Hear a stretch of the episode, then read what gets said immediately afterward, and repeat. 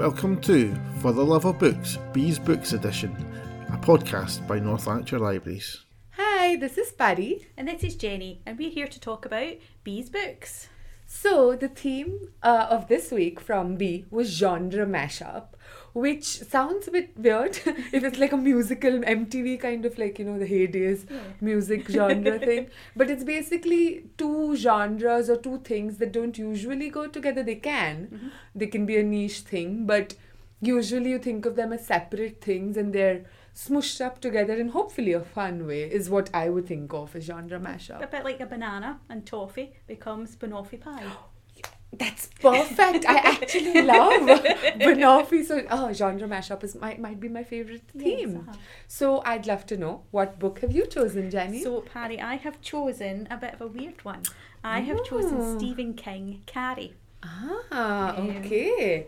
And what is it you've chosen? my book is The True Queen by Zen Cho. Oh, that's exciting. I've read that one. So She is the true queen of our hearts. I just She wanted to say that. so tell me, uh, Carrie. I I know a little bit about Carrie. Mostly, a teenager is bullied in school, and there's pig's blood involved. That's all I know of Carrie. You've got it in one. You've Oh, got it in one. yeah. And I think that's what most folk know the story for. Mhm. Um, and people sometimes go, oh, Stephen King, that's horror. Um, but a lot of his stuff isn't horror as such. Hmm. It's more, not even psychological. You know, there's lots of different genres within his genre that um, he writes about.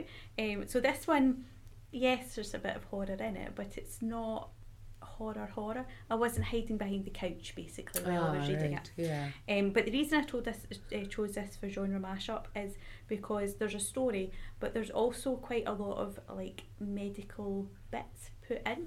So, yes, the girl Carrie um, is bullied at school. Something big happens, um, and she suddenly discovers she's got telekinetic powers, and she can move things Oh. and do things. Oh, I had no idea that that was Carrie. Okay. Yes, uh-huh, yeah. So she's bullied right through school, and Uh-huh. it's um, senior prom, um, and um, there's quite a lot of things happening in the background. Like her mother is very, um, kind of religious, and you know doesn't hasn't taught Carrie anything about actual life. So she's got no tools to protect herself from any of the bullying that's going on.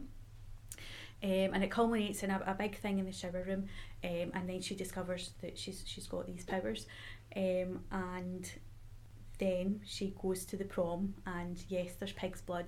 Um, Oh. some of the girls play a trick on her, pour pig's blood on her, and that starts her off on a rampage. And basically, she destroys the whole town in a kind of you know um, Yeah. climatic end. But in between that, there are excerpts from a commission that has been commissioned by the government about 10 years after this happened. Um, and it's kind of like their findings on it's called the White Commission and their findings on what they think actually happened. So of course there's some people that don't believe it was anything to do with tele- telekinetic powers. You know, no some people didn't even think it was anything to do with Carrie, it was just a thing. Um, so you've got your story and then you've Mm. got like um, these kind of excerpts that have been put in. Then you've got um, one of the girls um, who started off started off bullying, but kind of realised that it was bad and tried to help her. Um, she survived the, the whole, I mean, 400 odd people died.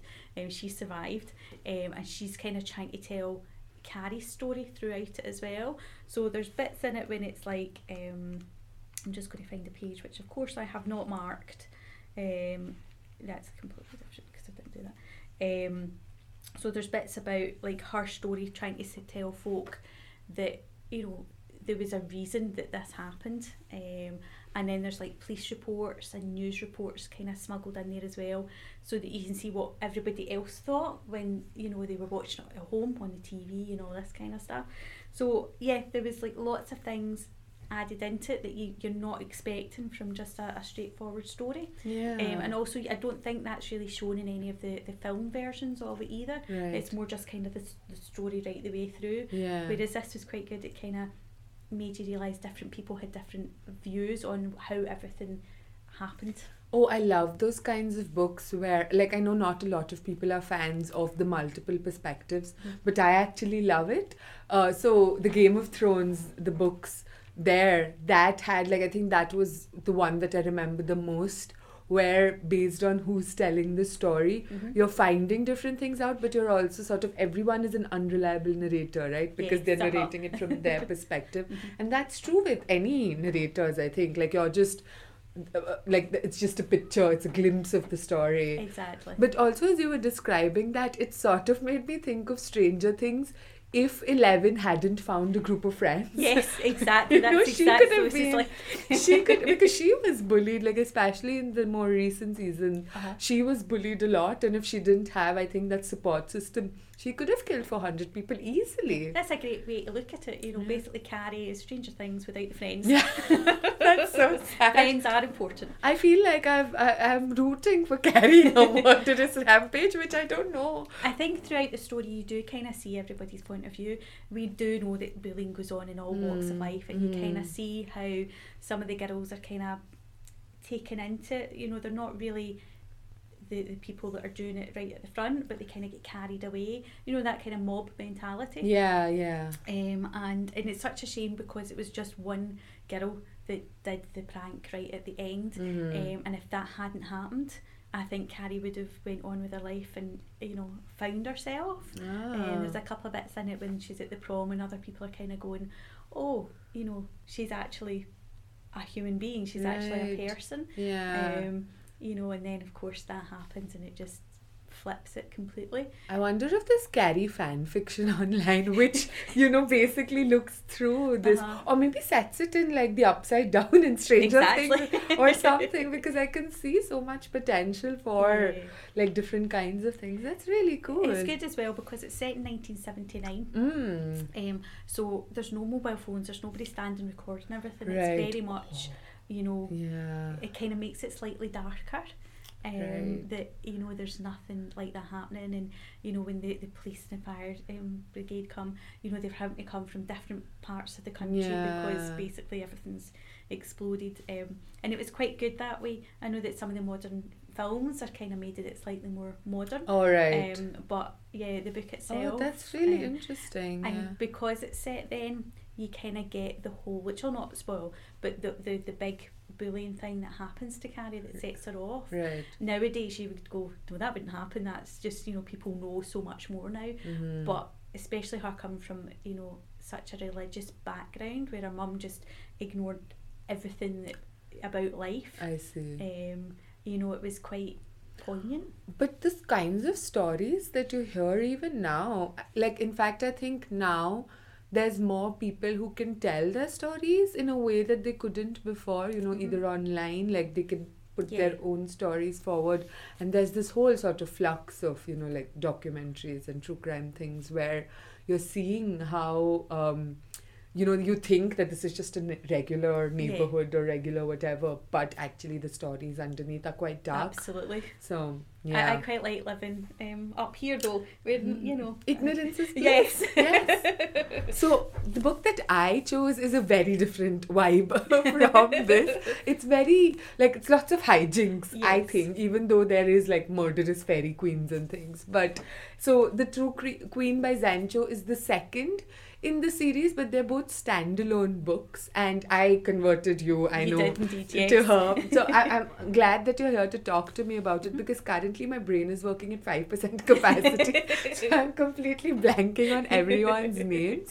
But what I love about this book and the book before this as well, it's it's like set in a Jane Austen uh, kind of universe, like an English universe. But with magic, like with Yeah. fantasy uh, elements in it. So the sort of norms and things are all you know what you recognize from like i guess a victorian edwardian Yeah. whatever that era was but um it has yeah magic and like witches and wizards and sorcerers and, And dragons, dragons, and dragons yeah and uh, like i love that zen cho so she's a malaysian british writer she grew up in malaysia and she lives in the uk now and she's really um both direct and subtle about how she brings in other ways of looking at the world so in because of the norms at the time replicate like even the magical world sort of resembles the real world in that women are like considered inferior um, people from outside uh, England are considered inferior. People of another skin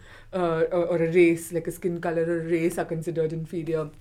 And she takes that head on but in a really sort of light-hearted way Yeah. so you know she's not pummeling you over the head with this message but she does it in such a sort of sly and you know but also like she's not you know she's not trying to hide No, it. exactly. And like I love that. I love how much sort of personality all the characters have and you're looking you're seeing it from these different perspectives. So in this book specifically it's these two uh, sisters who come from I think an island of Malaysia like it's one yeah one of those the archipelagos there and they've come to the U to no, I don't want to say the UK I don't know if it was the UK at that time sorry Scottish listeners but uh, it, they come to England to take the help of the sorceress supreme I want to say I don't know if that was the term Yeah, Jennie that's what I would call it. yeah, Yeah, yeah. So yeah. The, this, the yeah, this the the sorceress in charge, basically, and like they need some help because they have missing memories and they're not quite sure what's going on with them. So they've come here for help,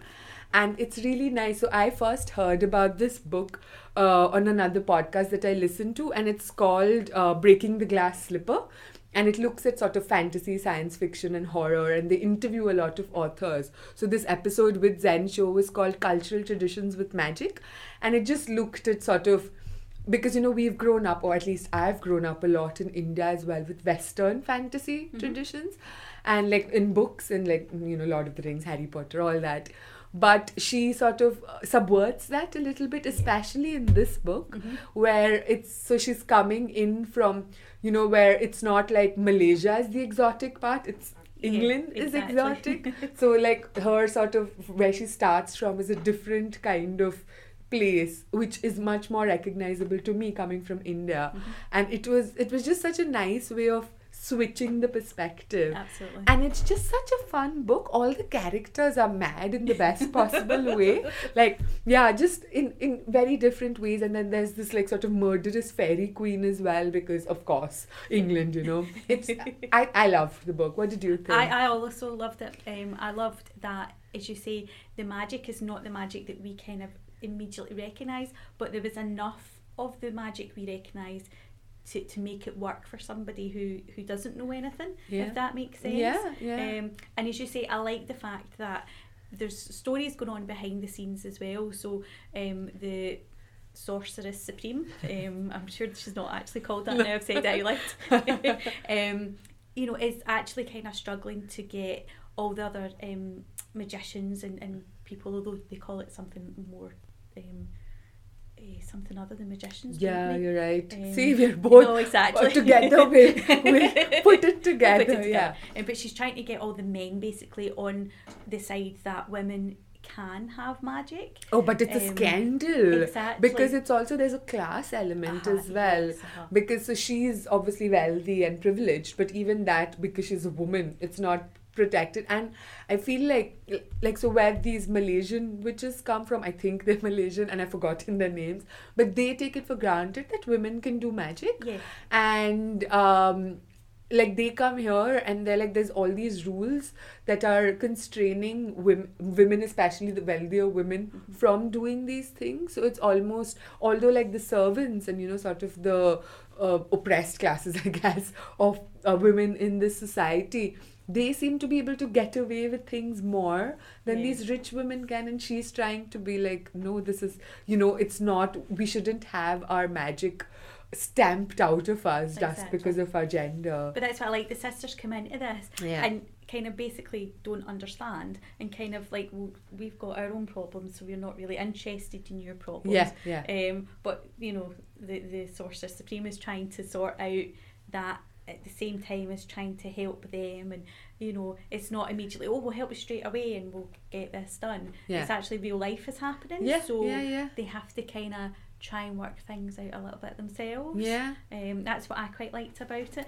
But I did quite like all the kind of um, bits of the kind of Jane Austen kind of thing, and the language sometimes Yes, very absolutely. uh, like very formal and sort of like, uh-huh. you know, you're saying something cutting, but you're saying it in such purple prose that exactly. you're like, am I supposed to be insulted?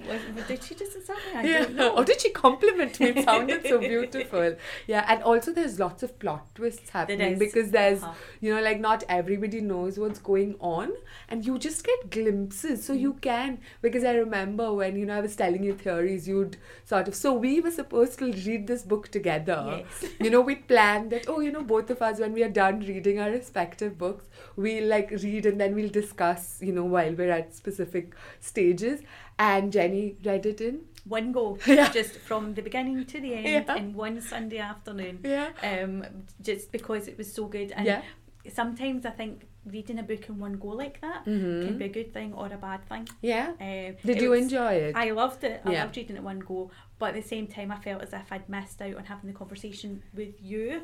You know, after a couple of chapters, Yeah. kind of a thing. So sometimes it works, and sometimes But sometimes you have to just go with it, like you know, you're enjoying it. Exactly. I really liked that I had these theories, and I could, I had to hide from Jennie. Like both of us couldn't look at each other's No. faces because we're both terrible at yes, hiding our what we think. But I would tell her theories, and yeah, Jennie would not be allowed to say anything no, I had basically. to turn my back. But you could sort of, you know, like some of my theories were true and some were not Yeah. because there's like enough information there. So it's not really a mystery, but there is a mys- mystery something element in it. So even another genre to mash up. Yes, But I quite enjoy. I like. I love these kinds of books, and I would recommend reading the first book before absolutely. because, um, like, even though it's not necessary, this works very much as a standalone Yeah. that book is also just this like sort of similar vibe without so much uh, foreign which is coming Yeah. in it was mostly um, english Yeah. but still with the race and the gender and the class Yeah. and all these things coming together which i love but it's hijinksy Yes. Yeah. Yeah, I think hijinks kind of is, is the way to, to describe it. It- Mhm. It's just um, spot on.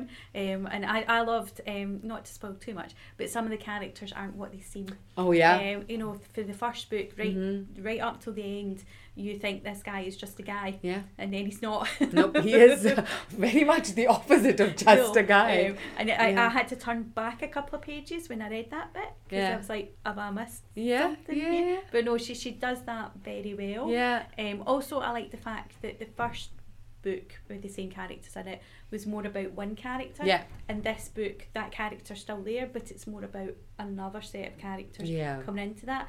And hopefully, she will write another one. I agree. I hope this is a series because like it's set in the same world, but they're all focusing, like you said, on different people. yeah. So I think there's so much to play with. I think just her imagination is no, the limit, basically. also, So- I like the dragons. I, I would like to see a wee bit more of the dragons. I love the grumpy dragon Yes. in this one. The aunt was like very snobby and like you know just powerful and can't do with humans. Can't understand why humans exist No, really. exactly. But she still loved coming to England from her dragon kingdom. So Yeah.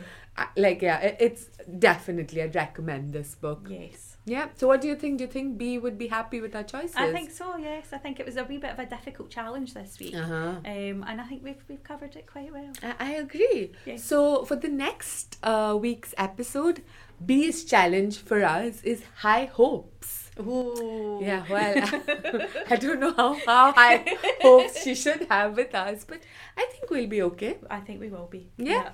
So if you have uh, your own recommendations for genre mashup, we'd love to hear absolutely. them. You can get in touch via social media or you can email us. We'll put our email in the sort of thing in the Yep. this podcast description box. I've lost 10% brain capacity, Jennie. But yes, we can't wait to be back and talk about our high hopes for the book. See you next time. Bye. Bye.